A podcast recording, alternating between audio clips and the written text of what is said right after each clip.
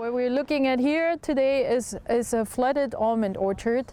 And this is one of um, some initial experiments that we are conducting to figure out whether or not is feasible to use agricultural fields uh, to recharge groundwater aquifers in California.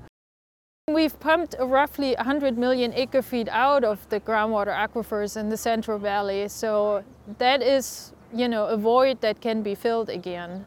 We have very well-known groundwater depressions in uh, Sacramento County, more or less under every major city around Fresno, for example. Tulare Basin is known for having really, really depleted groundwater aquifers, so those all have room to take water again.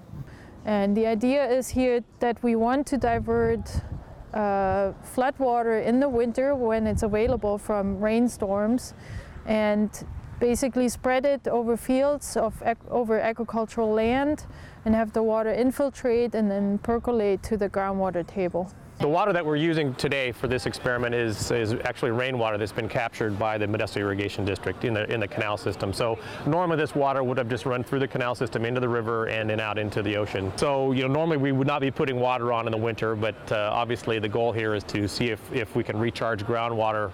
Um, and so we were assuming that since these trees are dormant, that the root activity is going to be minimal. And so having saturated soil conditions during this time of year hopefully will not be detrimental to the trees. And so obviously we'll be looking at a lot of things to, to uh, monitor the tree health and uh, the, the, tree flowering and response this, this summer.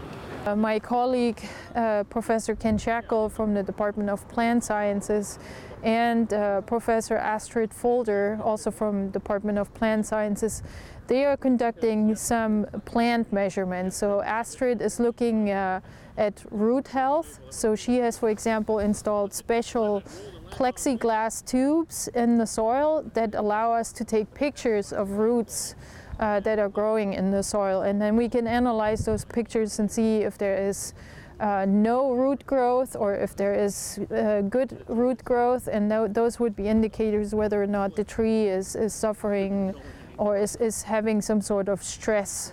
We have um, a stand here of almond trees. They're 17 years old. Um, almonds um, are now, I think, covering more than 1 million acres in the Central Valley. And so they're really uh, a very important crop in California.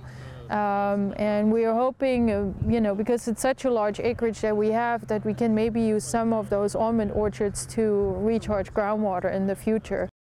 The ideal situation would be that it's a benefit not only to the groundwater, but it actually is a benefit to the, to the orchard itself. It may be a good thing, you know, I mean, you're, you're running that risk, but I, I look at it as it's a risk worth taking if it becomes a benefit and can help a lot of people with the groundwater.